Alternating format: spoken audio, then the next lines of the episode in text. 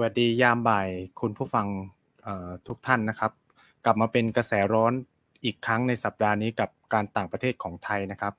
เรื่องราวที่คงหนีไม่พ้นนั่นก็คือเรื่องของประเด็นเกี่ยวกับประเทศซาอุดิอาระเบีย แล้วก็การเดินทางเยือนของนายกรัฐมนตรีของประเทศไทย ซึ่งถือเป็นการเดินทางเยือนครั้งประวัติศาสตร์ในรอบกว่า 3 ทศวรรษเลยก็ว่าได้นะครับ ภายหลังจากความสัมพันธ์ของทั้งสองประเทศเหินห่างกันมาเป็นเวลาหลายปี แน่นอนครับว่า วันนี้ถือว่าเป็นข่าวใหญ่ แล้วก็เป็นเรื่องที่เราต้องมาชวนการพูดคุยนะครับ เกี่ยวกับการเปิดความสัมพันธ์ของทั้งสองชาติอีกครั้งหนึ่ง และเรื่องนี้จะส่งผลกระทบอย่างไรต่อภูมิภาคเอเชียเอเชียบ้างนะครับ วันนี้เราได้รับเกียรติจากวิทยากรผู้ทรงเกียรตินะครับซึ่งให้เกียรติทางกระแสเอเชียใต้มาพูดคุยในประเด็นเกี่ยวกับความสัมพันธ์ไทยซาอุดิอาระเบีย ในวันที่ลมเปลี่ยนทิศนะครับ ซึ่งก่อนอื่นเลยผมก็จะขอแนะนำวิทยากรทั้งสองท่านนะครับ ซึ่งท่านแรกนะครับก็คือศาสตราจารย์ ดรจรันมรุรีมนะครับ อาจารย์เป็นกิรตยาจารย์นะครับ แล้วก็อาจารย์ประจำคณะรัฐศาสตร์มหาวิทยาลัยธรรมศาสตร์นะครับ อาจารย์ยังเป็นอดีตที่ปรึกษานายกรัฐมนตรีทักษิณชินวัตรที่สำคัญที่สุดครับ อาจารย์เป็นผู้เชี่ยวชาญที่ศึกษาเรื่องการต่างประเทศของโรคตะวันออกกลางมาอย่างยาวนานครับ วิทยากรท่านที่สองครับ อาจารย์ดรสราวุฒิอารีครับ อาจารย์เป็นผู้อำนวยการศูนย์มุสลิมศึกษาจุฬาลงกรณ์มหาวิทยาลัยนะครับ แล้วก็อาจารย์ยังเป็นวิทยากรพิเศษ ด้านเอเชียตะวันตกศึกษาให้กับหน่วยงานภาครัฐ ด้านการต่างประเทศและความมั่นคงมาอย่างต่อเนื่องนะครับ ที่สำคัญอาจารย์ยังมีตำแหน่งเป็นนายกสมาคมศิษย์เก่ามหาวิทยาลัยมุสลิมอาริกาด้วยครับ สวัสดีครับ อาจารย์ทั้งสองท่านขอบคุณมากเลยครับ ที่วันนี้ได้ให้เกียรติมาพูดคุยกับกระแสเอเชียใต้ครับ ครับครับ ต้องบอกว่าผมค่อนข้างตื่นเต้นนะครับ ได้พบอาจารย์ที่ประสิทธิ์ประสาทวิชาให้กับผมมาสมัยเรียนนะครับ ทั้งสองท่านเลยนะครับยินดีครับยินดีครับ ครับก็ก่อนอื่นเลยนะครับ ก็สำหรับคุณผู้ฟังทุกคนที่รับฟังอยู่ในเวลานี้นะครับ ถ้ามีประเด็นคำถามข้อสงสัยอะไรที่พวกเรากำลังพูดคุยกันอยู่เนี่ยก็สามารถคอมเมนต์ถามคำถามมาในไลฟ์สดของ Facebook แฟนเพจกระแสเอเชียใต้ได้เลยนะครับ แล้วก็เดี๋ยวผมก็จะหยิบยกคำถามเหล่านั้นขึ้นมาถามวิทยากรแต่ละแต่ละท่านนะครับ ซึ่งในช่วงแรกนี้ก็จะเป็นคำถามที่ผมก็อาจจะชวนอาจารย์แต่ละท่านนะครับ พูดคุยในประเด็นที่เราได้เตรียมมานะครับ ซึ่งก่อนอื่นเลยนะครับ ก็ในฐานะที่อาจารย์จรันเนี่ยอย่างที่หลาย ๆ ท่านก็น่าจะทราบว่าอาจารย์เป็นผู้ที่ติดตามเรื่องความสัมพันธ์ไทยซาอุดิอาระเบียมาอย่างยาวนาน แล้วก็มีส่วนเข้า ไปพัวพันหรือเข้าไปมีส่วนร่วมเกี่ยวกับในช่วงวิกฤตในการแก้ไขวิกฤตความสัมพันธ์ของทั้งสองประเทศด้วย โดยประสบการณ์แล้วก็ความเชี่ยวชาญของอาจารย์เองเนี่ย ผมก็เลยอยากชวนให้อาจารย์พาพวกเราทุกคนนะครับย้อนประวัติศาสตร์ความสัมพันธ์ไทยซาอุดิอาระเบียหน่อยครับว่ามันเป็นมาอย่างไร แล้วก็อะไรเป็นจุดพลิกผันให้ความสัมพันธ์ของทั้งสองประเทศนะครับ ต้องหยุดชะงักครับ แล้วก็ในฐานะที่อาจารย์เนี่ยได้มีโอกาสทั้งพูดคุยกับอุปทูตซาอุดิอาระเบียหลากหลายคนนะครับ อาจารย์คิดว่าซึ่งอาจารย์ก็น่าจะทราบเบื้องลึกเบื้องหลังหลาย ๆ อย่างเกี่ยวกับปัญหานี้ครับ ก็ขอฝากคำถามตรงนี้ไปให้อาจารย์เลยครับ ครับขอบคุณสุภวิทย์นะครับ ก็อยากจะบอกว่าเรื่องราวอันที่นำไปสู่ประเด็นปัญหาความไม่ปกตินะครับ ก็คือว่าการลดสถานะทางการทูตความสัมพันธ์ระหว่างประเทศ นะครับ แล้วก็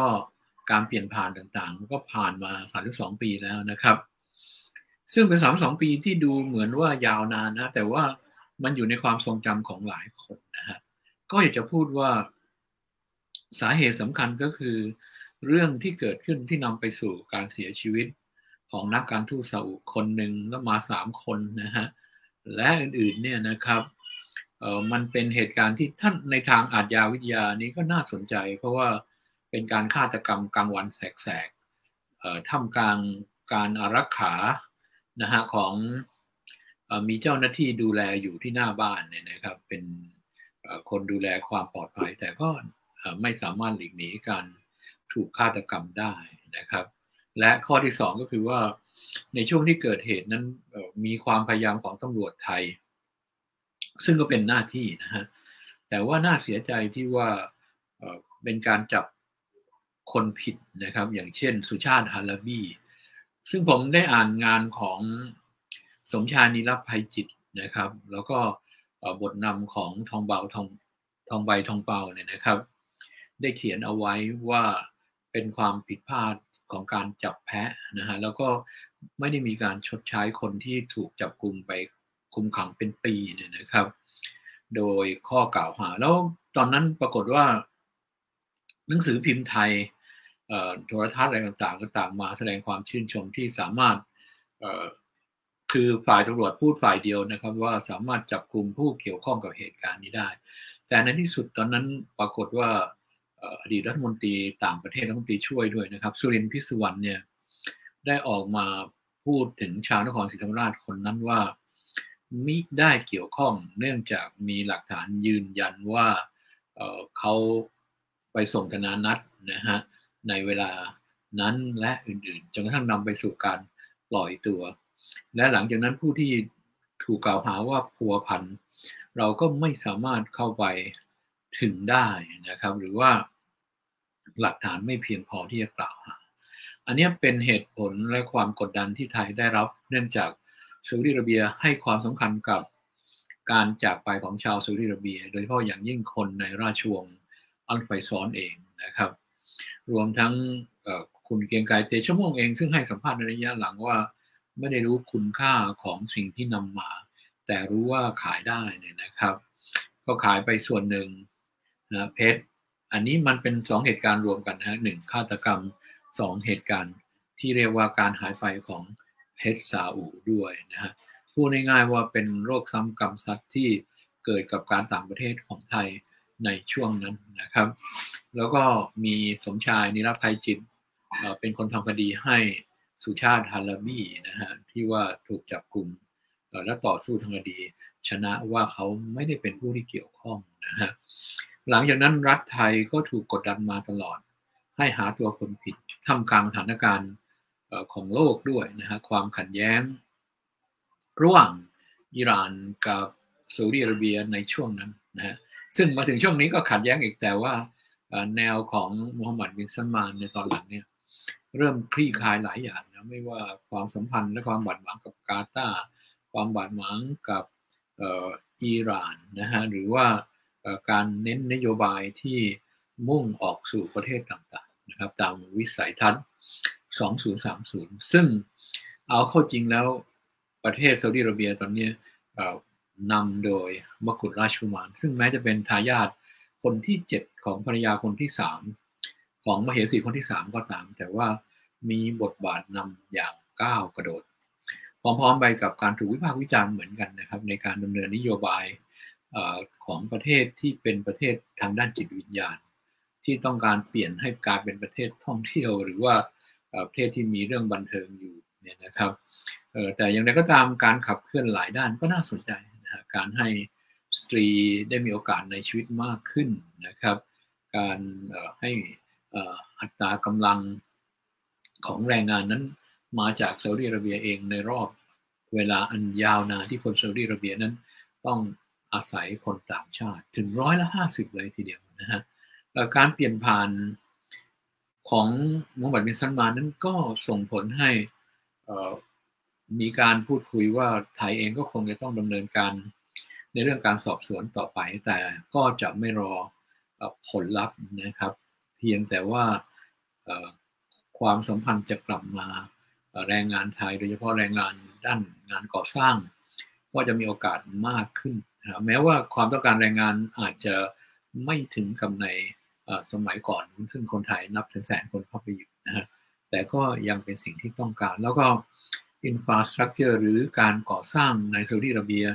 ซึ่งผมเดินทางไปเมื่อ2ปี3ปีที่แล้ว นั้นก็ยังเห็นว่าเกิดขึ้นมากมาย เป็นการเตรียมการรองรับการเปลี่ยนผ่าน เช่นการที่น้ำมันอาจจะลดความสำคัญลง อันเนื่องจากน้ำมันอาจจะหมดไปจากที่นี่ แม้ว่าการคาดการณ์ว่าน้ำมันจะหมดในพูดกันมาหลายสามสามสิบปีแล้ว แต่ก็ยังพอมีอยู่นะแต่ว่า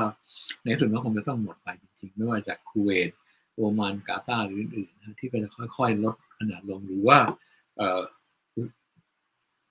พลังทั้งอื่นอาจจะเข้ามาแทนที่อะไรก็ด้วยนะครับ อย่างไรก็ตามการต่างประเทศที่สุภวิทถามเนี่ยก็จะเห็นได้ว่าไทยก่อนเหตุการณ์ที่จะเกิดการฆาตกรรม การโจรกรรมเพศอะไรก็แล้วแต่เนี่ย ทยเป็นประเทศหนึ่งที่มีความสัมพันธ์ที่ดีกับโลกอาหรับนะครับ ทั้ง 57 ประเทศที่เป็นสมาชิก OIC ทั้งแอฟริกาเหนือเอเชียตะวันออกเฉียงใต้ตะวันออกกลางอื่น เราก็มีความสัมพันธ์ที่ดีนะฮะในทุกระดับยกเว้นกรณีของซาอุดิอาระเบีย ซึ่งคดีหรือการฆาตกรรมการขโมยเพชรเนี่ยทำให้ความสัมพันธ์เราร้าวฉานมายาวนานถึง 32 ปี แล้วก็มีการห้ามชาวซาอุดีเดินทาง แต่ตอนหลังก็เริ่มอนุญาตประชุมเเริ่มมีปฏิสัมพันธ์ แต่เมื่อ 20 ปีผ่านไปเมื่อดีเอสไอได้เริ่มบอกว่ากรณีของอารูไวลี่ซึ่งเป็นนักธุรกิจมีการประกาศว่าหายตัวไปจริงอันนี้ก็ช่วยในระดับหนึ่งก็คือทำให้ครอบครัวเขาสามารถแบ่งมรดกหรืออื่นได้นะฮะแต่ถ้ายังพูดว่ายังไม่สามารถสืบได้เนี่ย ก็จะต้องรอระยะเวลาถึง 70-80 ปีจากเหตุการณ์จนถึงคาดหมายของอายุ ถึงจะมีการแบ่งมรดกได้ตามหลักชริอะนะครับของที่ซาอุดิอาระเบียปฏิบัติตาม ดังนั้นภาพความสัมพันธ์โดยรวมตามวิสัยทัศน์ 2020 นี่มีส่วนช่วยให้ซาอุดิอาระเบียนะครับเปลี่ยนทัศนะแบบถ้าว่าอาจารย์พูดก็คือตีลังกาหลังกลับเลยนะครับ ก็คือ แต่ก่อนนี้ไม่ว่าจะเกิดเหตุการณ์อะไรจะเชิญอย่างไรเนี่ยเขาก็จะส่งแค่ระดับรองๆมาร่วมงาน ไม่ว่างานสำคัญแค่ไหนก็ตามนะครับ แต่ครั้งนี้เป็นการเปลี่ยนผ่านที่น่าสนใจ แม้ว่าการขับเคลื่อนเพื่อการเปลี่ยนผ่าน จะกระทำกันได้สักพักหนึ่งแล้วก็ตามนะครับ แต่ว่าครั้งนี้เป็นรูปธรรมมาก ซึ่งแน่นอนซาอุดิอาระเบียคงไม่ได้ทำกับประเทศไทยประเทศเดียว การขับเคลื่อนนี้ก็คงจะเข้าไปในเอเชียและ อื่นๆนะฮะที่จะทำให้สัมพันธ์กับโลกภายนอก การเป็นศูนย์รวมของโลกอาหรับด้านต่างๆเนี่ยอันนี้เป็นความคิดของมุฮัมมัดบินซัลมานรวมทั้งการปรับปรุงในราชวงศ์ตนเองด้วยนะบรรดาเจ้าชายทั้งหลายแหละที่ไปมีหุ้นส่วนอยู่ต่างประเทศที่มีกิจการต่างประเทศ เราต้องแสดงความโปร่งใสให้เห็นในการขับเคลื่อนประเทศด้วย อันนี้ก็เป็นวิสัยทัศน์หนึ่งที่นำมาสู่การสถาปนาความ สัมพันธ์ขั้นปกตินะฮะอีกครั้งหนึ่งนะครับ แล้วก็ให้การต้อนรับผู้นำของไทยถ้ามองในระดับการเมื่อดูแล้วนะยังมีวิธีรำดาบพิธีรำดาบต้อนรับแขกแบบของชาวเบดูอินหรืออื่นๆนะฮะให้เห็น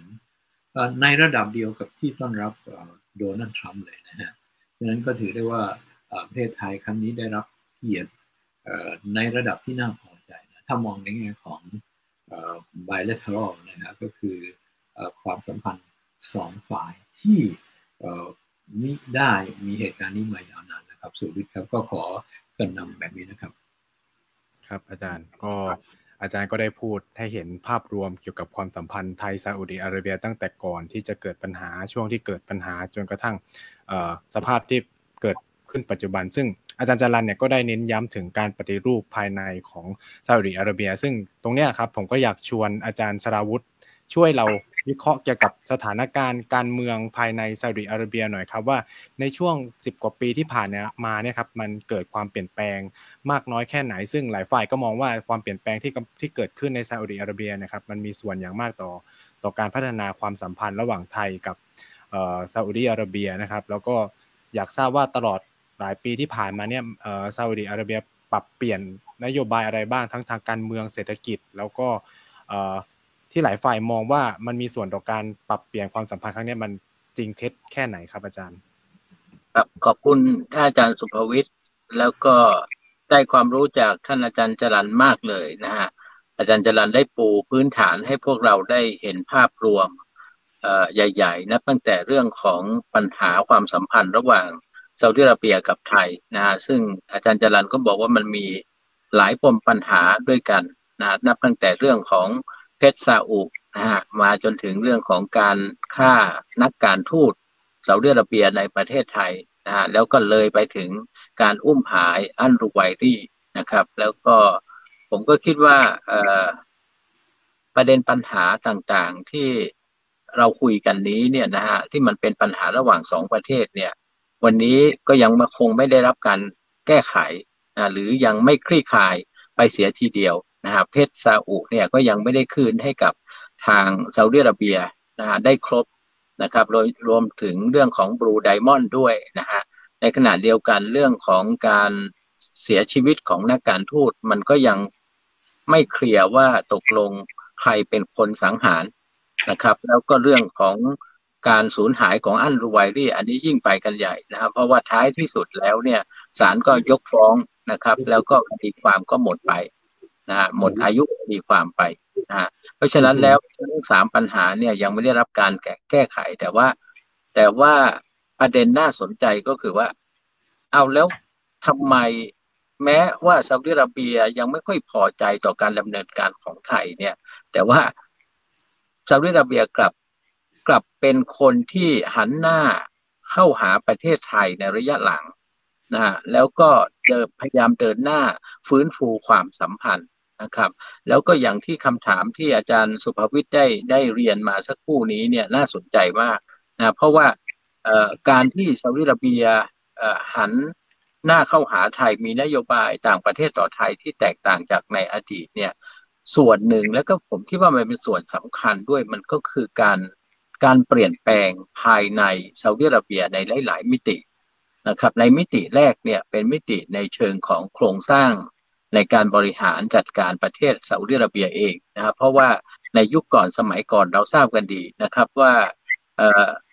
อำนาจการบริหารจัดการรัฐบาลในประเทศซาอุดิอาระเบียเนี่ยตกอยู่ในมือของเจ้าชายนะครับ หรือว่ากษัตริย์ ของซาอุดิอาระเบียที่เป็นคนรุ่นเก่านะครับ คือปฐมกษัตริย์ของซาอุดิอาระเบียเนี่ยพระองค์มีเจ้าชาย 43 ท่านนะฮะแล้วก็ตอนหลังเนี่ยการสืบทอดอำนาจ การส่งไม้ต่ออำนาจทางการเมืองเนี่ยก็จะส่งในลักษณะพี่สู่น้องนะฮะหรือน้องสู่พี่แต่อยู่ในคนรุ่นเก่าเนี่ยแหละ อยู่ในเจ้าชาย 43 พระองค์เนี่ยแหละนะฮะแต่ว่า ในช่วง5-6ปีที่ผ่านมาเนี่ยนับตั้งแต่กษัตริย์ซันมานขึ้นมาสู่อำนาจเนี่ยนะฮะเราก็จะเห็นการเปลี่ยนแปลงชัดเจน เพราะว่ากษัตริย์ซันมานเปลี่ยนวิธีการส่งมอบอำนาจนะจากการที่ต้องส่งให้กับคนรุ่นเก่า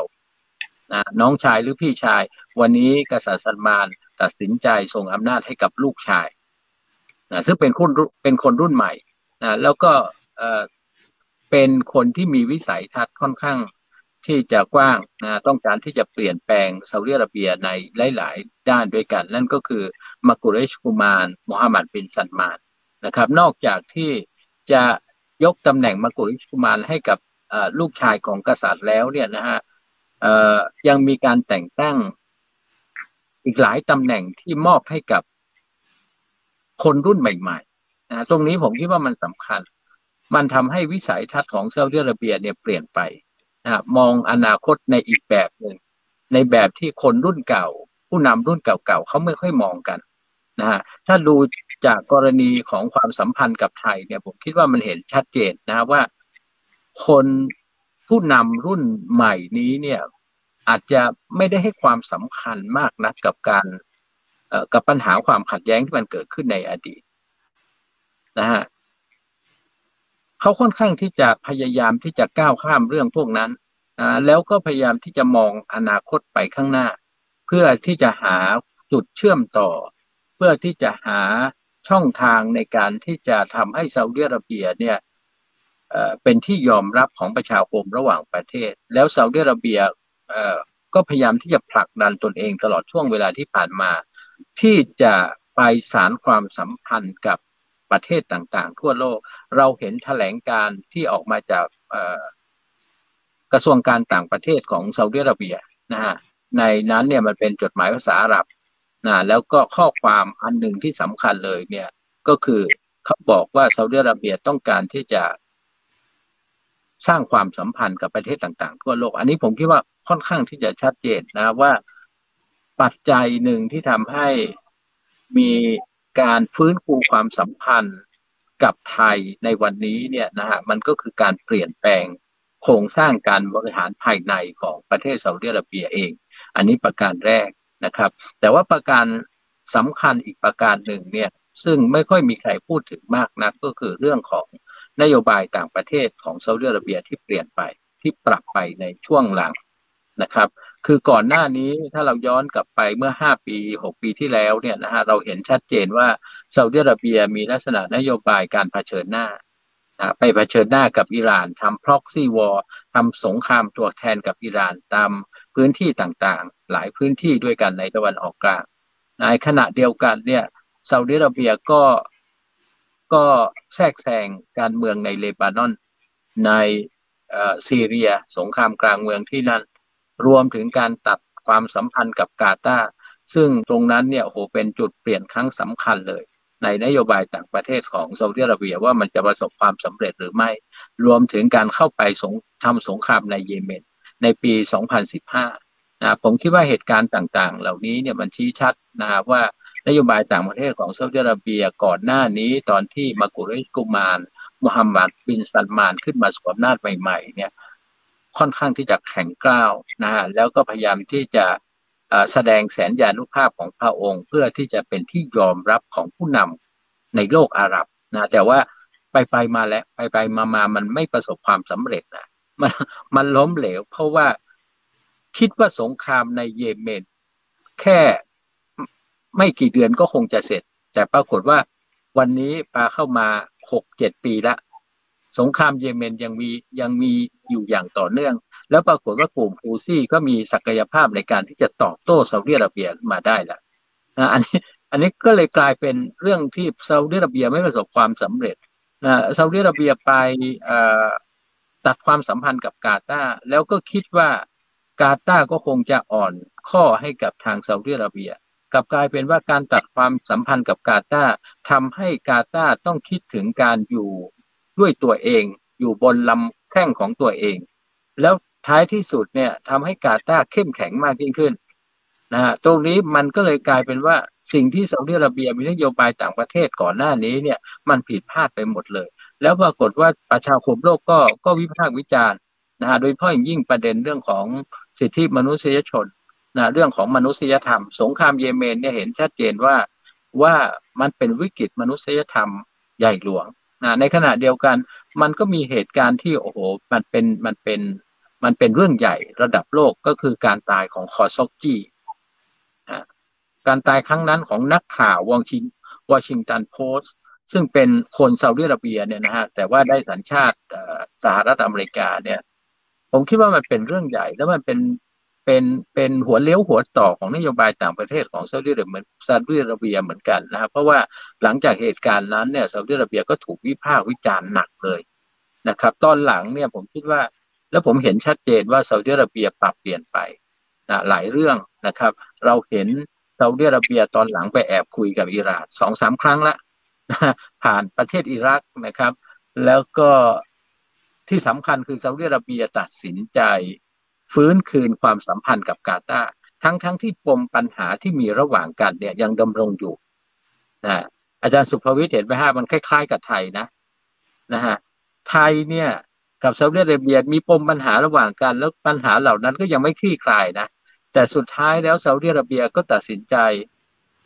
สารความสัมพันธ์ฟื้นฟูความสัมพันธ์กับไทยนะผมคิดว่า ผมก็เลยคิดว่า เอ้ย ไอ้ตรงนี้เนี่ยมันมันคือมันคือปัจจัยสำคัญอีกอันหนึ่งนะที่ ทำให้วันนี้ซาอุดิอาระเบียกับไทยเนี่ยฟื้นฟูความสัมพันธ์ระหว่างกันนะคือมันเป็นปัจจัยการเปลี่ยนแปลงภายในของซาอุดิอาระเบียนะแต่แน่นอนอย่างไรก็ตามเนี่ยผมคิดว่ามันก็ต้องให้เครดิตกับ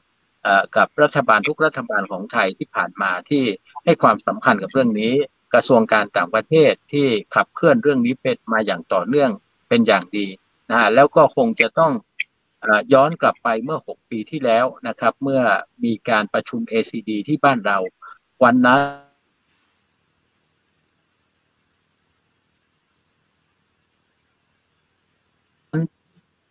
เป็นรัฐมนตรีต่างประเทศของซาอุดิอาระเบียเนี่ยก็ได้เดินทางไปเยือนประเทศไทยเป็นครั้งแรก มาร่วมประชุม ACD แล้วมาพบกับมาพบกับนายกมนตรี วันนั้นเนี่ยเราเห็น การพูดคุยกันสามฝ่าย ระหว่างผู้นำไทย ผู้นำของ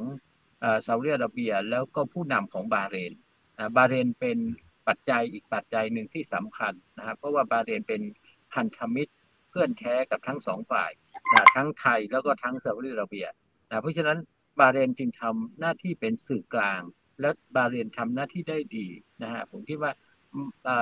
การประชุมวันนั้นในช่วงของการประชุม ACD เนี่ยมันคือพื้นฐานสำคัญที่ทำให้ทั้งสองฝ่ายเนี่ยเริ่มหาช่องทาง การติดต่อทางการทูตแล้วก็ทั้งปกติแล้วก็ไม่ปกตินะฮะทั้งเป็นทางการและไม่เป็นทางการนะฮะคุยกันต่อรองกันเจราจากัน มีการพบปะหารือกันอีกหลายครั้งนะครับรัฐมนตรีต่างประเทศของซาอุดิอาระเบีย กับรัฐมนตรีต่างประเทศ คุณดอนปรมัตที่ไทยของไทยนะฮะก็เจอกัน จนเมื่อช่วงเข้าใจว่าน่าจะปีที่แล้วซาอุดิอาระเบียจัดการประชุม G20 นะฮะแล้วก็นายกรัฐมนตรีของไทยก็ไปร่วมประชุมด้วย มีการพบกันโดยตรงระหว่างมากุเรชกุมารมฮัมหมัดบินซันมานกับนายกมนตรีของไทย และผมคิดว่าตรงนั้นคือ คือเทอร์นิ่งพอยต์สำคัญนะที่ ที่ทำให้เกิดวันนี้ขึ้นมา คือเกิดการที่ซาอุดิอาระเบียเนี่ยเทียบเชิญประเทศไทยให้เข้าไปในซาอุดิอาระเบีย แล้วก็ประกาศอย่างเป็นทางการว่าทั้งสองประเทศ จะฟื้นฟูความสัมพันธ์ระระดับปกติระหว่างกันนะตรงนี้เนี่ยผมคิดว่าคนไทยจำนวนมากรอคอยนะครับ อาจารย์ครับ ครับ ก็อาจารย์ก็ให้ภาพที่น่าสนใจมากเกี่ยวกับ การเมืองภายในและตัวการเปลี่ยนแปลงของตัวนโยบายต่างประเทศของซาอุดีอาระเบียนะครับ ที่มีผลอย่างมากต่อการปรับเปลี่ยนท่าทีต่อไทยด้วยนะครับ ซึ่งตรงนี้ครับผมก็อยากจะถามอาจารย์จรันต่อเลยนะครับ ในฐานะที่อาจารย์เนี่ยร่วมขับเคลื่อนกับฝ่ายไทยมาอย่างยาวนานนะครับ เพื่อจะสถาปนาความสัมพันธ์ของไทยกับซาอุดีอาระเบียให้กลับมาเป็นแบบเดิมอีกครั้งหนึ่งจึงอยากถามว่าในวันนี้ครับวันที่ประเทศไทยแล้วซาอุดีอาระเบียเนี่ยกลับมามีความสัมพันธ์ในแบบ เดิมอีกครั้งหนึ่งเนี่ยครับ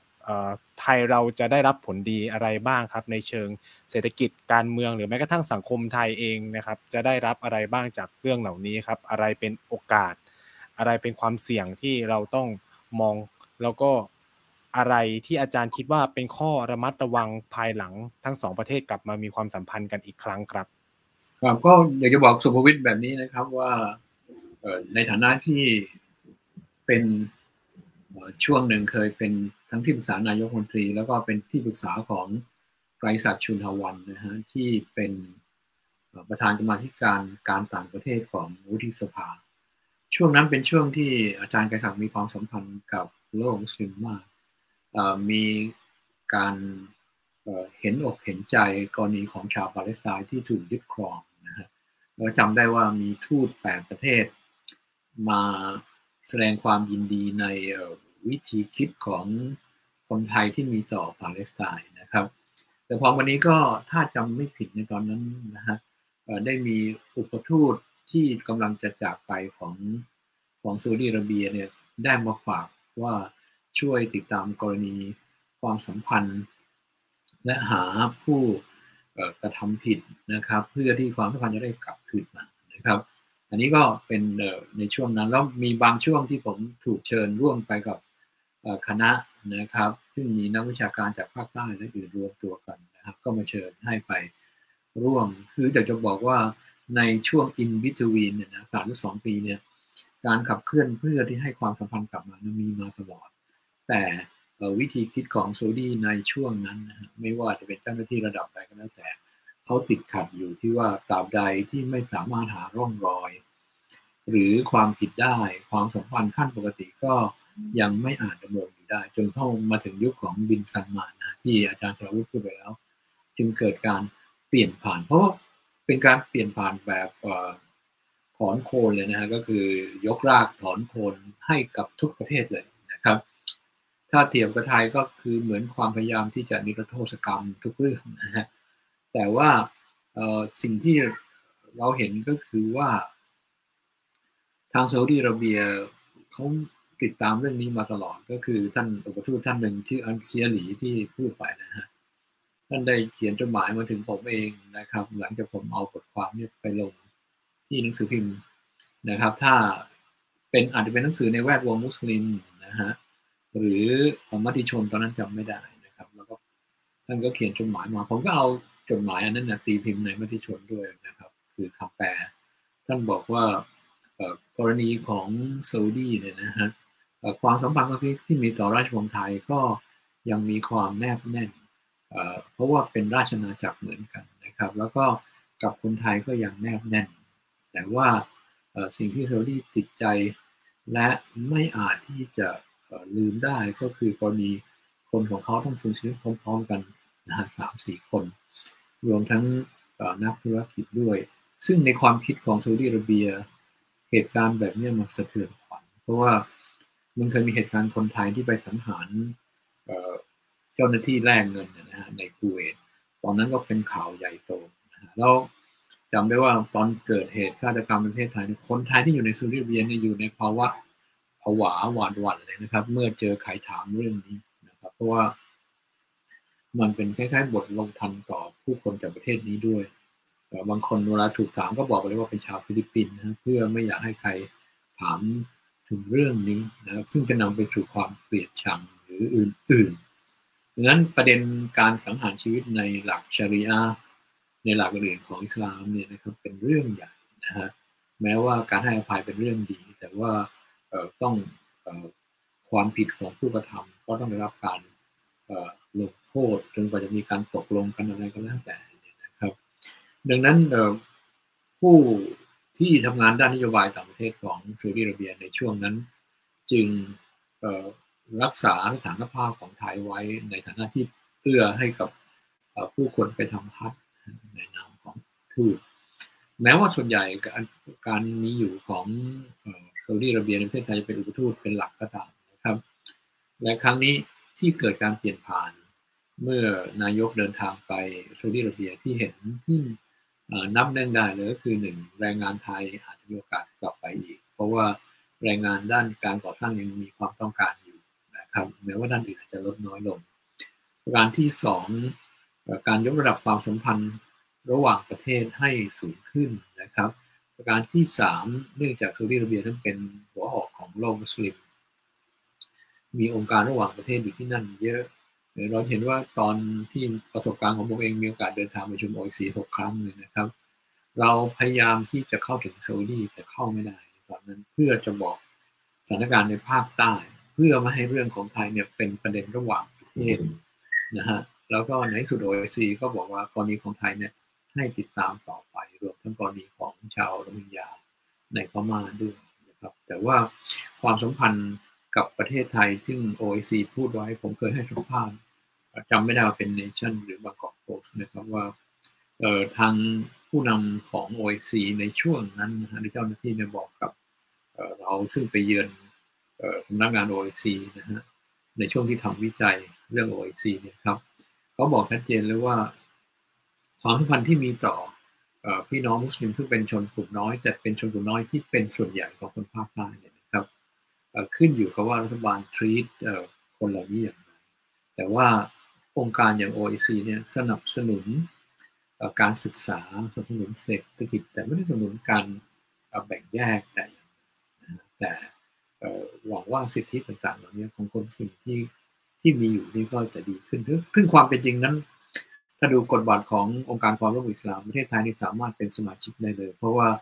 มีชนกลุ่มน้อยอยู่มากนะครับเพราะว่าวิธีคิดของ OIC ก็คือหนึ่ง แม้ผู้นำจะเป็นคริสเตียนแต่คนส่วนใหญ่เป็นมุสลิมก็เป็นสมาชิกได้ทำนองเดียวกันถ้ามีคนที่เป็นชนกลุ่มน้อยอยู่มากนะฮะที่เป็นมุสลิมแม้ผู้นำจะเป็นศาสนาอื่นก็เป็นสมาชิกได้ แต่รัฐไทยซึ่งผมเคยแนะนำไปแล้วว่าคนเป็นสมาชิกโอซีไทย อาจจะคิดในแง่มุมอื่นนะฮะก็ยังคงความเป็นสมาชิกสังเกตการอยู่เหมือนเดิมนะฮะที่จริงการเข้าไปอยู่ใน OIC เนี่ยมันดีในแง่ที่เราสามารถเข้าถึงตลาดของโลกมุสลิมกิจการฮาลานนะฮะซึ่งถึงทุกวันนี้เราก็อยู่ใน Islamic Chamber of Commerce ของ OIC นะ OIC ก็เคยมาเยือนเราก็ไปเยือนเขานะฮะแล้วก็เขาก็มาเยือนภาคใต้เขาก็มาติดตามกรณีของครูเซตากใบนะครับ เพราะว่า 50 ประเทศนี่ถือว่าเป็นคนจำนวนมากน ก่อนหน้านั้นรัฐไทยก็เคยหวังประเทศมุสลิมนะฮะที่จะช่วยกันโหวตให้ไทยได้มีโอกาสเป็นเลขาธิการสหประชาชาติ แต่ว่าแต่กรณีการเลือกตั้งของสหประชาชาติเนี่ยมันไม่ใช่เป็นป่าล้อมเมืองแม้เราจะได้ห้าเจ็ดประเทศหรืออื่นก็ตามเนี่ยแต่ประเทศที่เข้าไปตัดสินใจส่วนใหญ่เป็นสิ่งที่เรียกว่า permanent five นะฮะคือประเทศที่เป็นสมาชิกถาวรของสหประชาชาติเป็นคณะมนตรีของมันคงจะมีบทบาท ดังนั้น ครั้งนั้นเราก็ได้บัญชีมูลมานะครับ เราก็ไม่ได้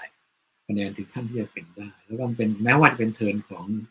เอเชียตะวันออกเฉียงใต้หรือหรือเป็นเทินของเอเชียไม่ใช่เอเชียตะวันออกเฉียงใต้อย่างไรก็ตามในความสัมพันธ์ของไทยกับประเทศต่างๆเนี่ยถ้ามองโดยภาพรวมตั้งแต่อดีตจนถึงปัจจุบันเนี่ยประเทศไทยแทบจะไม่มีปัญหากับโลกอา และค่อนข้างจะดี แล้วโลกอาหรับก็มองว่าประเทศไทยเป็นประเทศที่คนมุสลิมสามารถดำรงชีวิตอยู่ได้และการปฏิบัติศาสนกิจที่ถือได้ว่ามีอิสระเสรีนะครับ มีทุกสิ่งทุกอย่างที่จะกระทำได้ยกเว้นกรณีความขัดแย้งนี้ก็ต้องช่วยกันหาทางแก้ไขนะฮะหรือว่าเพื่อให้อยู่ร่วมกันได้ อันนำไปสู่การเจรจาอะไรก็แล้วแต่นะครับฉะนั้นถ้ามองจริงอนาคตเนี่ย หลังจากนี้ไปเราต้องดูว่าการขับเคลื่อนของบินซันมานของกระทรวงการต่างประเทศ ความสัมพันธ์ระหว่างกันเนี่ยมันจะดำเนินต่อไปอย่างราบรื่นหรือไม่ หรือว่าจะทวงถามเรื่องคดีต่อไป แต่คิดว่าท่าดูแนวแนวคิดของบินซันมานแล้วเหมือนกับว่าให้ดื่มอดีตแล้วเริ่มใหม่นะฮะแต่ว่าในเวลาเดียวกันก็พยายามที่จะรัฐไทยก็รู้ความรู้สึกนี้จึงพูดว่าจะพยายามที่จะ หรือฟื้นนะฮะหรือว่าพยายามหาผู้ที่มีความผิดมาลงโทษให้ได้นะครับแม้ว่าหลักฐานอื่นๆจะน้อยก็ตามนะครับอันนี้ก็เป็นความสัมพันธ์ที่เหนือความคาดหมายหลายประการเหมือนกันนะครับ ถึงคิดว่าถ้าไม่ใช่บินซันมานเนี่ยโอกาสหรือแนวคิดแบบเดิมไม่น่าจะอยู่ต่อนะครับ ดังนั้นเมื่อโอกาสนี้มาถึงไทยจะได้อะไรบ้างหนึ่งระบบ การทูตก็จะเป็นไปในทางที่ก้าวหน้าความสัมพันธ์ทั้งสองฝ่ายก็จเจริญก้าวหน้าพี่น้องมุสลิมก็ได้โคต้าไปประกอบพิธีฮัจญ์มากขึ้นนะครับนอกจากนั้นสิ่งที่ไทยจะได้ก็คือการท่องเที่ยวที่มาจากคนซาอุซึ่งแต่ก่อนถูกห้ามนะฮะเราอย่าลืมว่าอิมิเรตประเทศเดียวเนี่ยนะครับ ที่ผ่านมาก่อนโควิดเนี่ยเดินทางมาประเทศไทยปีละนับแสนคน ลองนึกถึงรายได้ที่เราจะได้เพราะประเทศไทยนั้นเป็น medical hub ที่รับการยอมรับ แม้ว่าจะมีการแข่งขันกับสิงคโปร์ที่ทำแบบเดียวกัน แต่ว่าลักษณะการบริการหรือว่าการ service mind ของไทยเนี่ยดี เหมือนกับกรณีของแรงงานเนี่ยนะฮะนักการทูตหรือว่าคนซาอุดิอาระเบียที่รู้จักตลอดจน ผู้ใหญ่ของไทยที่เดินทางไปได้รับการยืนยันว่าเขาต้องการแรงงานไทย เพราะแรงงานไทยนั้นเป็นแรงงานที่ขยันขันแข็ง มี service mind นะครับ แล้วก็ทำงานดีนะมีฝีมือหากเปรียบเทียบกับแรงงานจากเอเชียใต้โดยทั่วไปหรือฟิลิปปินส์ต่างๆ ฉะนั้นโอกาสอันนี้ก็ยังจะคงเปิดกว้างนะครับแต่ว่าอัตราการจ้างอาจจะไม่เหมือนเมื่อสมัย 30 ปีก่อนก็คือว่า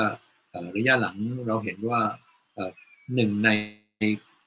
คดีฆาตกรรมเนี่ยทุกคนรวมเรื่องของความขัดแย้งว่าด้วยแรงงานที่ไปทำในสุที่ระเบียด้วย เรื่องล็อกวีซ่าเรื่องการพยายามที่จะผูกขาดหรือว่าพยายามที่จะมีบทบาทในการส่งผู้คนไปทำงานของบริษัทต่างๆด้วย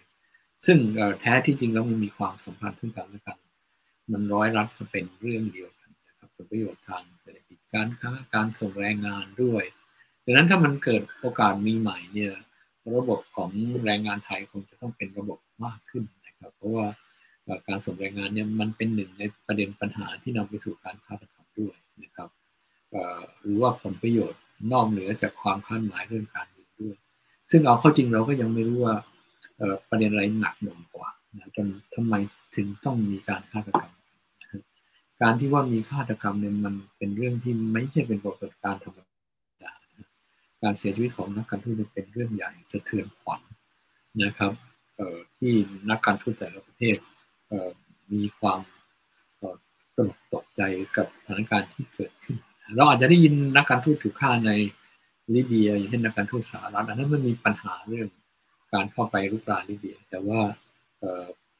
แต่ว่าในประเทศไทยนั้นตอนนั้น สภาพความสัมพันธ์มันยังดีกันอยู่ ดังนั้นถ้าลืมเรื่องนี้ได้ ขยับขยื่นได้ ก้าวออกไปข้างหน้านะครับ แล้วเวลาเดียวกันก็ไม่ได้ปิดคดีลงเนี่ย เชื่อว่าความสัมพันธ์ของไทยกับซาอุดิอาระเบียตั้งแต่นี้เป็นต้นไป น่าจะเป็นผลประโยชน์ที่ไทยได้รับมากกว่าที่เราจะสูญเสียครับครับต้องขอขอบคุณอาจารย์จรันมาก ซึ่งอาจารย์ก็ให้ภาพรวมเกี่ยวกับ มองอนาคตความสัมพันธ์ไทยซาอุดิอาระเบียนับ ตั้งแต่วันนี้เป็นต้นไปเลยนะครับ ซึ่งตรงนี้เองผมก็อยากชวนอาจารย์สราวุธคุยเป็นคำถามสุดท้ายก่อนที่เราจะไปตอบคำถามจากผู้ชมทางบ้านนะครับ ที่จะส่งคำถามเข้ามาจริงๆมีคนส่งเข้ามาก่อนหน้านี้จำนวนมากเลยนะครับ ก็เดี๋ยวผมก็จะไล่อ่านให้ฟังนะครับ แต่ว่าคำถามสุดท้ายครับอาจารย์สราวุธผมอยากทราบว่าหากให้อาจารย์ลองวิเคราะห์นะครับ ว่าการสถาปนาความสัมพันธ์ของทั้งสองชาติในครั้งนี้กับ สถานการณ์การเมืองระหว่างประเทศในภูมิภาคเอเชียตะวันออกเฉียงใต้กับตะวันออกกลาง อาจารย์มองว่าเหตุการณ์นี้จะมีผลต่อภูมิรัฐศาสตร์ของสองภูมิภาคนี้มากน้อยแค่ไหนครับ อาจารย์ ครับก็เป็นเรื่องที่น่าสนใจนะครับ แต่ว่าก่อนที่จะไปตอบคำถามอันนั้นเนี่ย เดี๋ยวผมขออนุญาตพูดอีกอีกอการเปลี่ยนแปลงหนึ่งในซาอุดิอาระเบียที่สำคัญที่ที่ไม่สามารถที่จะ ลืมที่จะพูดไปได้นะครับ นั่นก็คือเรื่องของเอ่อซาอุดิอาระเบียวิชั่น 2030 นะครับ เพราะว่าเรื่องนี้เนี่ยเป็นเรื่องสำคัญแล้วเป็นการเปลี่ยนแปลงที่ผมคิดว่ามันมีผลต่อหลายๆเรื่องนะครับ ในสถานการณ์ที่มันเกิดขึ้นนะคือเราทราบกันดีว่ากลุ่มประเทศ GCC หรือ Gulf Cooperation Council เนี่ยมีอยู่ 6 ประเทศด้วยกัน เป็นประเทศร่ำรวยน้ำมันทั้งนั้นนะ นะฮะแล้วก็ประเทศเหล่านี้เนี่ย ตอนหลังปรากฏว่าเขามองเห็นอนาคตของเขาเองว่าเขาคงไม่สามารถที่จะไปพึ่งพารายได้อันเกิดมาจากน้ำมันเท่านั้นนะวันนี้เนี่ยหลายประเทศคงจะต้องหากิจกรรมกิจการ หารายได้จากแหล่งอื่น ๆ นอกจากน้ำมันนะเพราะฉะนั้นนี่คือที่มาของนโยบายการปฏิรูปเศรษฐกิจนะฮะหรือที่หลายคนเรียกว่ามันเป็นการ diversify economy นะครับเรื่องนี้เนี่ยผมคิดว่าทั้ง UAE กาตาบาห์เรน ประเทศต่างๆ เหล่านี้เนี่ย ได้เปลี่ยนมาสักพักหนึ่งแหละแล้วเราก็จะเห็นได้ว่าวันนี้ UAE กลายเป็นศูนย์กลาง ธุรกิจของภูมิภาคตะวันออกกลาง เป็นศูนย์กลางของงานภาคบริการรวมถึงเป็นศูนย์กลางของการคมนาคมขนส่งของภูมิภาคตะวันออกกลางด้วย นะอันเนื่องมาจากเป็นผลมาจาก diversify economy ที่ UAE ทำมาก่อนหน้านี้นานพอสมควรนะแต่ว่าระยะหลังเนี่ยปรากฏว่าซาอุดิอาระเบียเขาก็มีปัญหานะครับ เพราะว่าในช่วงที่มากุฎราชูมานมุฮัมมัดบินซันมานขึ้นมาสู่อำนาจเนี่ยมันสอดคล้องกับตอนที่ราคาน้ำมันนะมันตกต่ำ นะและมันส่งผลกระทบต่อทุกยิ่งทุกสิ่งทุกอย่างของประเทศซาอุดิอาระเบียนะผมคิดว่านั่นคือจุดเปลี่ยนสำคัญที่นำมาสู่วิสัยทัศน์ซาอุดิอาระเบีย 2030นะต้องการที่จะพึ่งพารายได้จากแหล่งอื่น ๆ นอกจากน้ำมันนะแล้วเราก็เห็นวันนี้โครงการหลายอย่างเริ่มต้นในประเทศซาอุดิอาระเบียนะโครงการเทคโนโลยีทง digital technology โครงการที่จะพลิกพื้นพลิกพื้นแผ่นแผ่นดินทะเลทรายให้เป็นสีเขียวอะไรอย่างเงี้ยโครงการ smart city อะไรต่างๆ เหล่านี้โอ้โครงการตอนนี้เนี่ย ในซาอุดิอาระเบียมันมีอยู่เต็มไปหมดเลยฮะแล้วผมคิดว่าสิ่งที่อาจารย์จรัญพูดถูกเนี่ยก็คือว่าเออวันนี้เนี่ยภายใต้การเปลี่ยนแปลงตรงนี้ประเทศไทยเรา เราอาจจะได้ประโยชน์เยอะแยะมากมาย ถ้าหากว่าเรามีมีความรู้และความเข้าใจในการที่จะสาะแสวงหาลู่ทางในการที่จะเข้าไปสู่ตลาดเศรษฐกิจ ตลาดแรงงานหรือตลาดอะไรต่างๆ ของเอ่อซาอุดิอาระเบียที่วันนี้กำลังอยู่ภายใต้วิชั่น 2030 ที่มันกำลังเปลี่ยนแปลงเยอะมากเลยนะ ประเด็นที่สองนะเรื่องของสถานการณ์ในภูมิภาคตะวันออกกลางเนี่ยนะผมคิดว่าอันนี้ก็น่าจะเป็นปัจจัยอันหนึ่งนะครับ ที่ตอนหลังเนี่ยซาอุดิอาระเบียก็หันมาให้ความสนใจกับตะวันออกหรือเอเชียมากยิ่งขึ้นนะครับ เพราะว่าตอนหลังเนี่ยถ้าเราติดตามความสัมพันธ์ระหว่างสหรัฐอเมริกายุโรปกับซาอุดิอาระเบียเนี่ยผมคิดว่ามันเป็นลักษณะความสัมพันธ์ที่ที่ ที่ไม่ค่อยที่จะเหมือนกับในอดีตที่ผ่านมา ในอดีตเนี่ยโอ้ซาอุดิอาระเบียทำอะไรก็ได้นะไม่มีใครวิพากษ์วิจารณ์แต่ว่าตอนหลังเนี่ยผมคิดว่าสหรัฐอเมริกาค่อนข้างที่จะกดดันซาอุดิอาระเบียมาก จริงๆ แล้วก็คงจะต้องย้อนกลับไปนับตั้งแต่หลังเหตุการณ์นายวันวันนะเพราะว่าขณะวันนั้นเนี่ยซาอุดิอาระเบียบอกว่าไอ้สหรัฐอเมริกาบอกว่า คนที่ไประเบิดตึก World Trade เนี่ย เข้าใจว่าน่าจะเป็นเจ็ดในสิบคนหรืออะไรอย่างเงี้ย แต่เป็นคนสัญชาติซาอุดิอาระเบียนะฮะ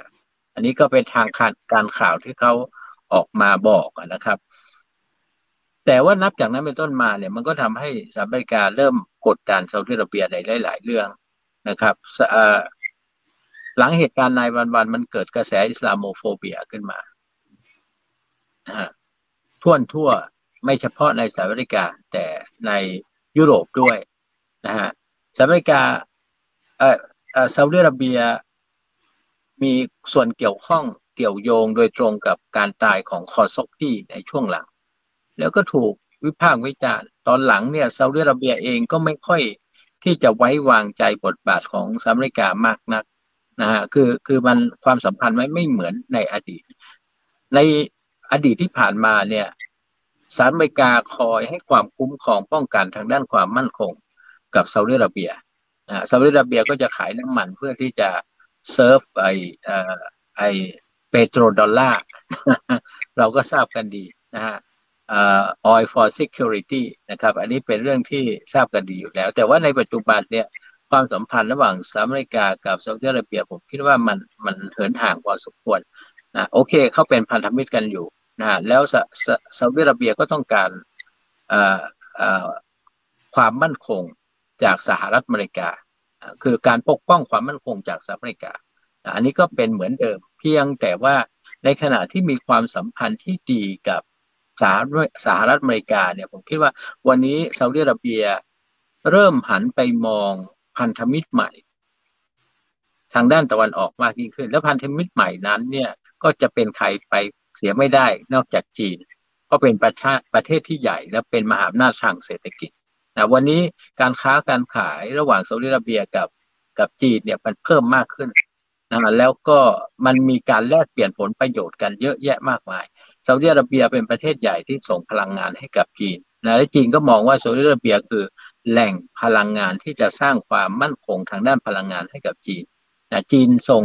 สินค้ามาตะวันออกกลางมาที่ซาอุดิอาระเบีย เพื่อที่จะกระจายสินค้าต่างๆ ของจีนในภูมิภาคตะวันออก จีน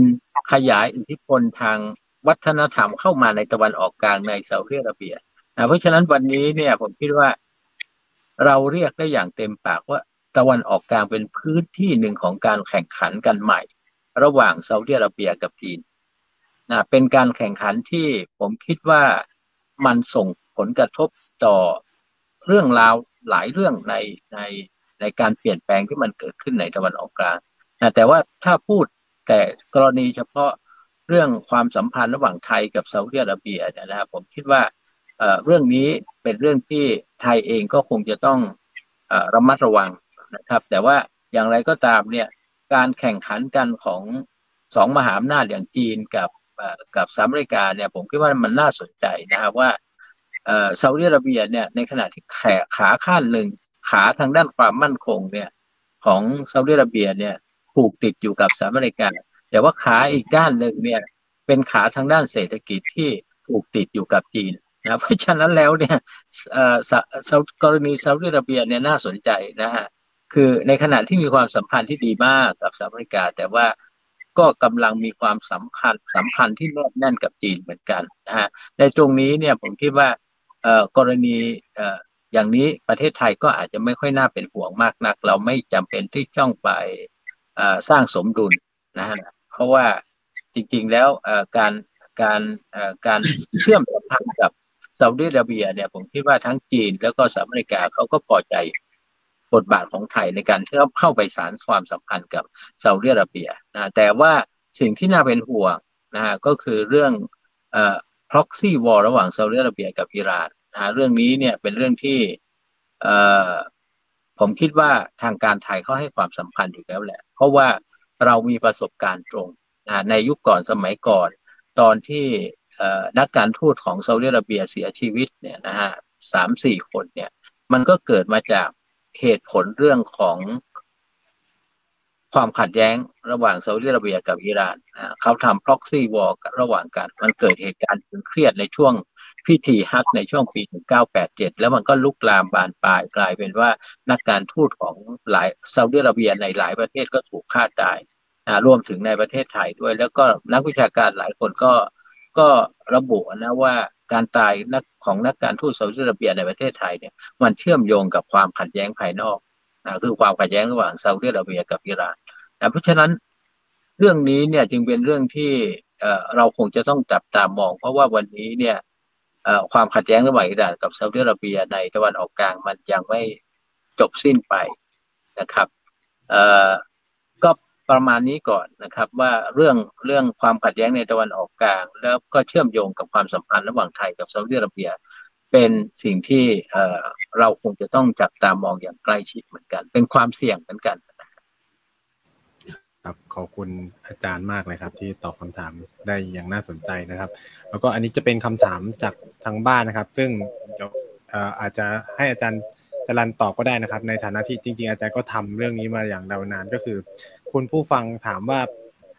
หลังจากมีการเจริญความสัมพันธ์กันอีกครั้งเนี่ย ก็มีหลายฝ่ายก็มองว่าเนี่ยมันเป็นผลมาจากนโยบายของทางซาอุเป็นสำคัญที่พยายามเปิดกว้างทางความสัมพันธ์กับทุกชาติจึงมีบางฝ่ายหรือบางส่วนที่มองว่าจึงไม่อาจจะบอกได้ว่านี่มันเป็นการทำงานของฝ่ายรัฐบาล ไม่ว่าจะชุดปัจจุบันอาจจะใช้คำว่าชุดปัจจุบันได้ รบกวนว่าอาจารย์ทั้งสองท่านมีทัศนคติต่อประเด็นนี้อย่างไรบ้างครับ อาจจะเริ่มที่อาจารย์จรันก่อนก็ได้ครับ ครับก็เป็นคำถามที่น่าสนใจ คือผมติดตามข่าวในประเทศไทยบางพรรคการเมืองซึ่งจะลงแข่งเลือกตั้งที่กรุงเทพในวันอาทิตย์เนี่ยถึงก็บอกว่าการมีความสัมพันธ์ที่ดีกับสหรัฐจะช่วยให้แคนดิเดตบางคนได้ชัยชนะด้วยนะฮะเพราะว่าทำให้เสียงความชื่นชมที่มีต่อประเทศไทยนั้นมากขึ้นนะครับ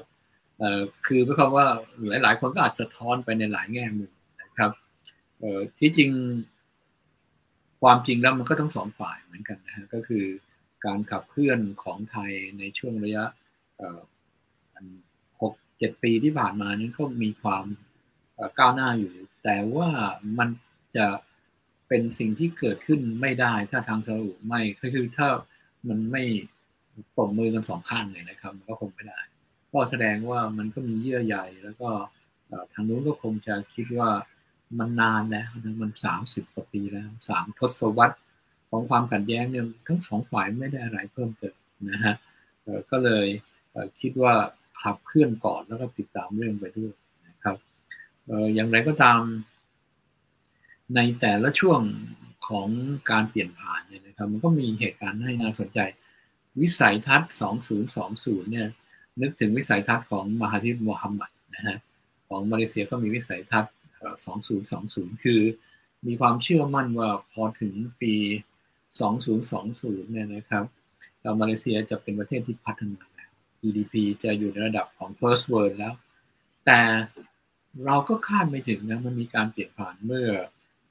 ผู้ที่เข้ามาทำหน้าที่นายกรัฐมนตรีนะครับมีคดีนะครับที่เกี่ยวพันกับการใช้เงินกองทุนนะครับ ของมาเลเซียก็เลยเลยกลายเป็นว่าไอความเจริญเติบโตที่มุ่งหวังว่ามันจะเป็นประเทศเจริญแล้วเนี่ย ถึงจริง ๆ ก็ไม่ถึง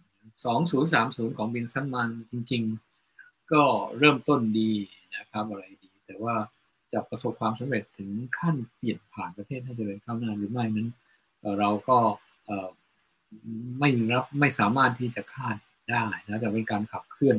เหมือนความตั้งใจของมหาธีนะ ครับ แล้วปรากฏว่ามีนายกรัฐมนตรีนะครับ ซึ่งเป็นอดีต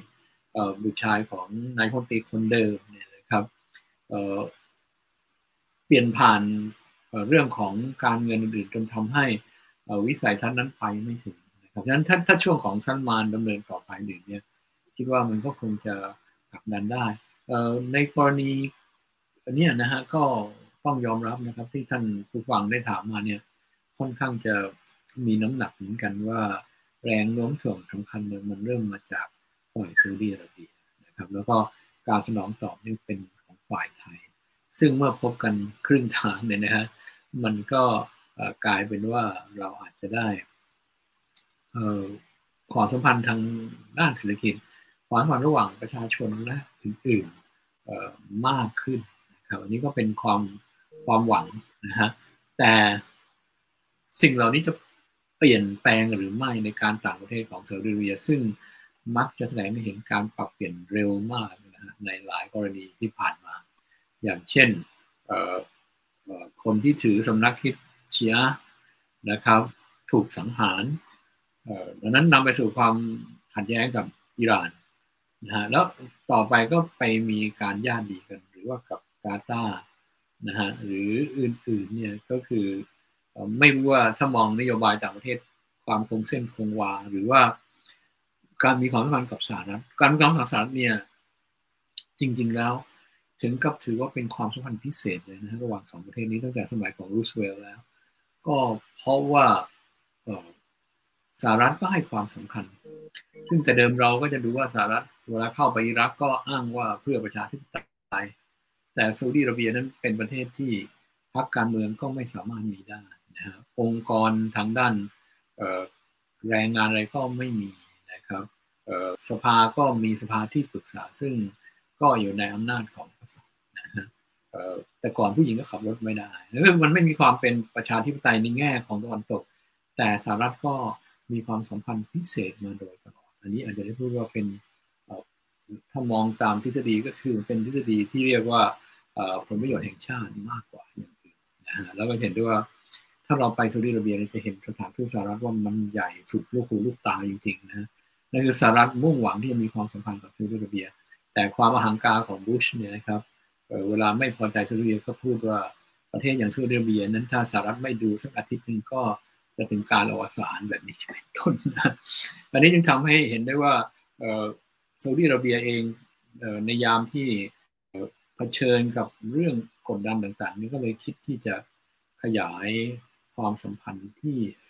ไม่ควรจะอยู่ใต้อิทธิพลของสหรัฐแต่ฝ่ายเดียวก็เลยพูดง่ายๆว่าถ้าโดยสรุปตามคำถามนี้ก็พูดว่าการเปลี่ยนแปลงครั้งนี้มาจากฝ่ายซาอุดิอาระเบียเป็นหลักนะฮะแล้วก็ตอบสนองด้วยฝ่ายไทยครับ ครับเราสำหรับอาจารย์มโนดอาจารย์มองประเด็นนี้อย่างไรบ้างครับ เอ้อาจารย์สลาวุฒิโทษทีครับ อ๋อนึกว่า นึกว่าอาจารย์มาโนดมาร่วมด้วยออย่างนี้ครับเอผมคิดว่าอย่างที่อาจารย์จรันเนี่ย ตอบเนี่ยผมคิดว่าถูกต้องเลยทีเดียวนะครับว่าเอตบมือข้างเดียวคงไม่ดังนะเพราะฉะนั้นแล้วเนี่ย วันนี้ผลงานที่มันเกิดขึ้นเนี่ย ผมคิดว่ามันมันก็เป็นผลงานที่เกิดจากการผลักดันของทั้งสองฝ่ายนะฮะคือทั้งฝ่ายไทยเองที่ค่อนข้างที่จะ active นะครับ ในการที่จะสานความสัมพันธ์กับซาอุดิอาระเบียนะผมคิดว่าเรื่องนี้เนี่ยทำไทยทำมาตลอดทุกยุคทุกสมัยนะเพียงแต่ว่าในอดีตเนี่ยมันไม่ประสบความสำเร็จ เพราะว่ามันยังมีกรณีปัญหาปมความขัดแย้งที่มันคาราคาซังกันอยู่นะเพชรก็ยังพยายามที่จะรวบรวมหลักฐานหาของกลางเพื่อที่จะส่งคืนให้กับทางซาอุดิอาระเบีย ในขณะที่เอ่อเรื่องของการอุ้มฆ่า ก็ยังไม่จบคดีกันนะมีกระบวนการทางการศาลอะไรต่างๆนะซาอุดิอาระเบียก็จะมาหันมาให้ความสนใจ มาฟื้นฟูความสัมพันธ์ในช่วงนั้นก็ไม่ได้ แล้วเขาก็อยู่ในภาวะที่จะโกรธแค้นอยู่นะถึงกับไม่ให้มีการติดต่ออันใดเลยในทางการที่เป็นทางการ ในระดับราชการเนี่ยไม่มีการต่อติดต่อกันเลย ระหว่างไทยกับซาอุดิอาระเบีย ไม่มีช่องทางที่จะพูดคุยกันเลยนะเพราะฉะนั้นในสมัยก่อนเนี่ย มันเป็นไปได้ยาก ทั้งๆทที่ทุกผู้นำแล้วก็รัฐบาลของอดีตเนี่ยเขาก็พยายามที่จะผลักดันเรื่องนี้นะเพียงแต่ว่าวันนี้เนี่ยเออมันมีปัจจัยที่เอื้ออำนวยนะพูดง่าย ๆก็คือ จังหวะเวลามันดีที่ทำให้รัฐบาลชุดนี้เนี่ยสามารถที่จะผลักดันเรื่องนี้จนประสบความสำเร็จนะฮะมันเป็นอานิสงส์ที่เกิดขึ้นจากการเปลี่ยนแปลง ภายในของซาอุดิอาระเบียในหลากหลายมิตินะเพราะฉะนั้นแล้วผมคิดว่าถ้าจะให้เครดิตกับใครเนี่ยนะผมคิดว่ามันก็คงจะต้องทั้งสองฝ่ายนะถ้าสมมติว่าซาอุดิอาระเบียไม่มีนโยบายที่เปลี่ยนไปเนี่ยแล้วก็ยึดยังยึดเอาเอาแนวนโยบายแบบเดิมในอดีต วันนี้เราก็คงยังยังไม่สามารถที่จะสานความสัมพันธ์กับกับซาอุดิอาระเบียได้นะในขณะที่ ถ้าสมมติว่าประเทศไทยไม่แอคทีฟไม่แสดงความกระตือรือร้นในการที่จะสานความสัมพันธ์กับเขาเนี่ย ผมคิดว่ามันก็ไม่ประสบความสำเร็จเหมือนกันนะเพราะว่าซาอุดิอาระเบียคงจะไม่เป็นคนมาง้อแน่นอนนะเพราะว่าเขามองว่าสิ่งที่มันเกิดขึ้นในประเทศไทยนั้น เนี่ย มันเป็นความผิดพลาดของเรานะมันเป็นสิ่งที่เราจะต้องปรับปรุงแก้ไข และสังเกตเห็นได้ง่าย ๆนะครับว่า ไทยเราเนี่ยแสดงออกในเรื่องนี้อย่างไรในตอนที่นายกมนตรีของเราเนี่ยไปคุยกับทางมอฮัมหมัดเบนซันมานนะฮะมากุราชูมานนะนายกของเราก็บอกชัดเจนว่าเรื่องนี้เนี่ยเราแสดงความเสียใจอย่างยิ่ง แล้วเราตั้งใจอย่างยิ่งที่จะพยายามที่จะแก้ไขปัญหา แล้วประเทศไทยเนี่ยก็พร้อมที่จะให้ความคุ้มครองทางการทูตนะฮะ ตามอนุสัญญาเวียนนากับนักการทูตของซาอุดิอาระเบียนะผมคิดว่าตรงนี้เนี่ยมันมีความชัดเจนนะว่าว่าไทยเราเนี่ยเเหมือนกับไปที่ซาอุดิอาระเบียแล้วไปขอโทษ ในขณะที่ซาอุดิอาระเบียเนี่ยเขาก็ยอมให้อภัย ในแง่ที่ว่าเขามีความ คือเขาเห็นด้วยกับประเทศไทย แล้วก็มีการถแถลงการร่วมกันว่าทั้งสองประเทศเนี่ยจะฟื้นฟูความสัมพันธ์ระดับปกติ จะมีการแลกเปลี่ยนเอกอัครราชทูต จะนำไปสู่ความร่วมมือในมิติมิติต่างๆ ของทั้งสองประเทศ เพราะฉะนั้นแล้วเนี่ยผมคิดว่ามันคือเครดิตของทั้งสองฝ่าย ทั้งรัฐบาลไทยแล้วก็ทั้งรัฐบาลของซาอุดิอาระเบีย แต่ว่ารัฐบาลไทยเนี่ยเราก็ต้องให้เครดิตกับรัฐบาลก่อนหน้านั้นด้วย เราก็ต้องให้เครดิตกับคนทำงานก่อนหน้านั้น เพราะว่าทุกรัฐบาลเนี่ยก็ก็ก็ให้ความสำคัญกับเรื่องของการสารสัมพันธ์ หรือฟื้นความสัมพันธ์กับกับซาอุดิอาระเบีย เพียงแต่ว่าในอดีตที่ผ่านมาเนี่ยมันยังไม่มีการเปลี่ยนแปลงมันยังไม่มีปัจจัย อันเป็นเหตุให้ซาอุดิอาระเบียต้องต้องปรับเปลี่ยนนโยบายต่างประเทศแบบ 360 องศาอย่างที่เราเห็นกันในวันเพราะฉะนั้น วันนี้ผมคิดว่ามันคือความสำเร็จของทุกกลุ่มฝ่าย และมันเป็นผลประโยชน์ร่วมกันของสองประเทศและของประชาชนทั้งสองประเทศครับเปลี่ยนกันหลายรอบแล้วครับ ขอบคุณมากครับอาจารย์ อันนี้ก็อยากจะถามอาจารย์สราวุฒิต่อเนื่องไปเลยแล้วกันนะครับ เพราะว่าเอ่ออาจารย์มองว่าการกลับมาสารสัมพันธ์ครั้งนี้นอกจากไทยกับซาอุแล้ว มีประเทศอื่นนอกจากบาเลนเข้ามาเกี่ยวข้อง หรือให้ความช่วยเหลืออีก ไหมครับ นอกยกตัวอย่างเช่นสหรัฐอเมริกาเป็นต้นครับเออคือคือสหรัฐอเมริกาก็คงจะช่วยในทางอ้อมนะครับ เพราะว่าจริง ๆ แล้วเนี่ย กลุ่มประเทศในอ่าวเปอร์เซีย เนี่ย ถามว่าใครคือเจ้าพ่อตัวจริง กลุ่มประเทศ Gulf Cooperation Council หกประเทศเนี่ย โอเค เราอาจจะบอกว่าซาอุดิอาระเบียเนี่ยเป็นพี่ใหญ่นะเป็นพี่เบิ้มใน GCC แต่ว่าคนที่ทรงอำนาจจริง ๆ เลยเลยเนี่ยนะฮะคือสหรัฐอเมริกา เรื่องใดก็ตามที่มันเกิดขึ้นใน GCC เนี่ย มันจะเป็นไปไม่ได้ที่สหรัฐอเมริกาจะไม่รับรู้นะเพราะฉะนั้นแล้วเนี่ย การขับเคลื่อนสำคัญในลักษณะของการฟื้นความสัมพันธ์ ระหว่างซาอุดิอาระเบียกับไทย ซึ่งมันเป็นเรื่องใหญ่เนี่ย ผมคิดว่าสสหรัฐอเมริการับรู้อยู่แล้ว นะและสหรัฐอเมริกาก็คงจะเป็นคนผลักดันอยู่เบื้องหลัง จริง ๆ แล้วสหรัฐอเมริกาในระยะหลังเนี่ยก็ใช้พันธมิตรนะครับในการที่จะขับเคลื่อนเรื่องราวต่างๆ หรือเหตุการณ์ต่างๆ ในตะวันออกกลางนะคืออาจจะไม่ค่อยมามาทำโดยตรงหรือตอบหรือ หรือเปิดเผยในทางสาธารณะ เราจะเห็นได้ว่าในช่วงสงครามฉนวนกาซาเนี่ยสหรัฐอเมริกามีส่วนในการที่หยุด สงครามในช่วงช่วงเดือนพฤษภาของปีที่แล้วสงครามกาซาแต่ว่าสหรัฐอเมริกาไม่ได้ออกหน้านะสหรัฐอเมริกาใช้อียิปต์ซึ่งเป็นพันธมิตรของตัวเองเนี่ยออกหน้าเจรจากับกลุ่มฮามาสอะไรต่างๆ เหล่านี้ในกรณีนี้เนี่ยผมคิดว่าเหมือนกันคล้าย ๆ กัน แล้วก็ระยะหลังเนี่ยผมคิดว่าสหรัฐอเมริกาให้บทบาทกับให้ความสำคัญกับบทบาทของตัวเองในตะวันออกกลางเนี่ยน้อยลง คือไม่อยากจะเข้ามายุ่งเกี่ยวกับประเด็นปัญหาความขัดแย้งมากมาย มากนักในภูมิภาคตะวันออกกลาง เพราะฉะนั้นสหรัฐอเมริกาจึงให้ความสำคัญกับเอเชียแปซิฟิกมากกว่าในการที่จะไปแข่งขันกับจีนนะเพราะฉะนั้นนับตั้งแต่ยุคของโอบามาแล้ว ผมเห็นนะนะว่าสหรัฐอเมริกามีนโยบายเปลี่ยนไปมากในตะวันออกกลางนะแต่ว่าอย่างไรก็ตามเนี่ยสำหรับพื้นที่ในใน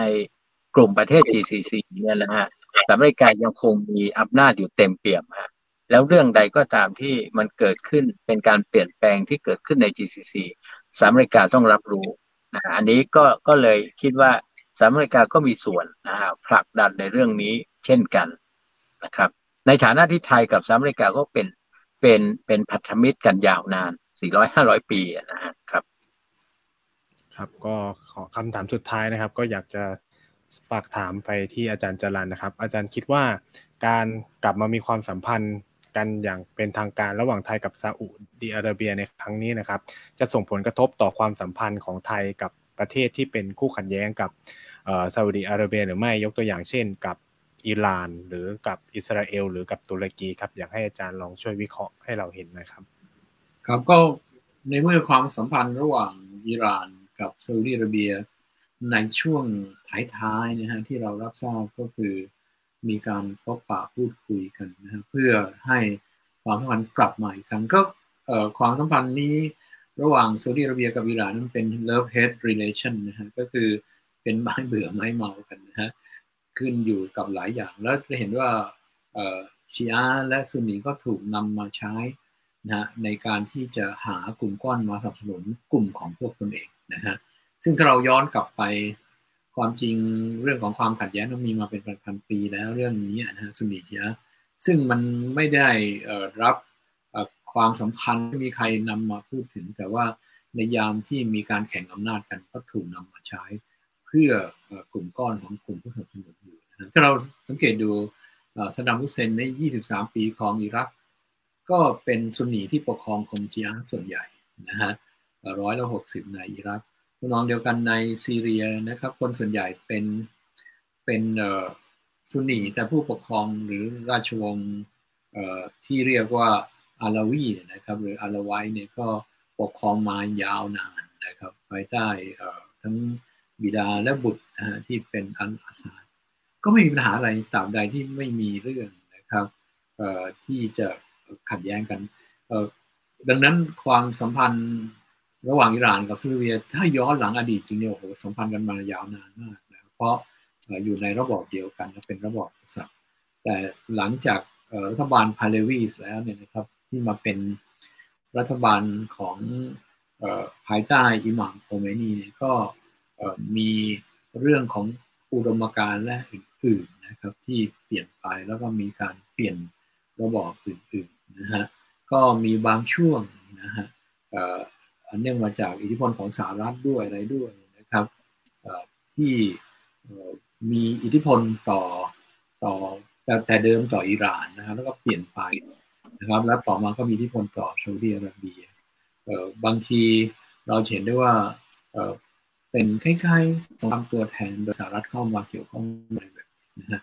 ไม่ว่าจะเป็นนิวเคลียร์ซีหรือว่าอื่นๆ แต่ว่าโลกอิสลามเนี่ยถึงอย่างไรก็ เป็นกลุ่มก้อนเดียวกัน ไม่ว่าโลกสุนีหรือชีอะก็ตามนะเป็นสมาชิกองค์การความร่วมมือสามซึ่งมีสมาชิกเป็นรองเฉพาะสหประชาชาติเท่านั้นเองแม้ว่าศักยภาพอาจจะไม่ได้ แต่ว่าโลกอิสลามเนี่ยนะครับยกเว้นความขัดแย้งเรื่องพื้นที่ ถ้าโดยทั่วไปเขาก็สามารถอยู่ร่วมกันได้ ดังนั้นความสัมพันธ์ของไทยกับซาอุดีอาระเบียนะฮะคงในช่วงปัจจุบันนะฮะยังไม่เห็นว่าจะไปกระทบกับ ความขัดแย้งใด ๆ ในเมื่อคู่ขัดแย้งนั้นกลายเป็นมิตรที่จริงก็เป็นมิตรกันตั้งแต่ร่วมกันแก้ไขปัญหาของไอซิสในอิรักและซีเรียมาแล้วนนะครับ ก็คืออันนั้นเราเห็นหลาย ๆ อย่างนะครับ เช่นสหรัฐกับอิหร่านนะฮะมีศัตรูร่วมกันตอนนั้นก็คือ IS นั่นเองนะฮะแต่ว่าทำงานร่วมกัน ซาอุดิอาระเบียก็เคยอยู่กับสหรัฐในช่วงของความพยายามเปลี่ยนผ่านในซีเรียนะครับแต่ว่าเมื่ออยู่ในภาวะที่หันมามองว่าความเจริญเติบโตของแต่ละคนนั้นอยู่บนพื้นฐานของโลกแห่งความสงบมากกว่าจะแข่งอำนาจ หรือว่าขยายอำนาจเนี่ยก็เลยทำให้วิธีคิดคิดว่าทั้งอิหร่านและของซาอุดิอาระเบียเองระยะหลังนี้คงมุ่งไปที่การพัฒนาประเทศมากกว่า ที่จะไปมีสงครามหรืออะไรต่อกันนะแต่ว่า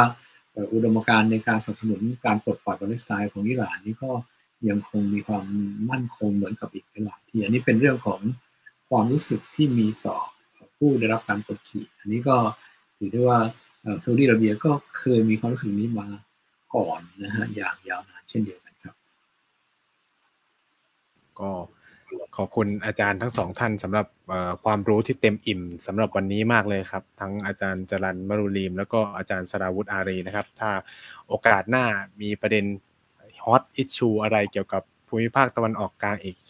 กระแสเอเชียใต้อาจจะขอรบกวนอาจารย์ทั้งสองท่านมาพูดคุยในลักษณะแบบนี้อีกครั้งหนึ่งนะครับ แล้วก็ขอขอบคุณผู้ฟังทางบ้านทุกคนที่ติดตามเรามาจนถึงวันนี้สำหรับวันนี้ขอลาไปก่อนสวัสดีนะครับ สวัสดีครับสวัสดีครับ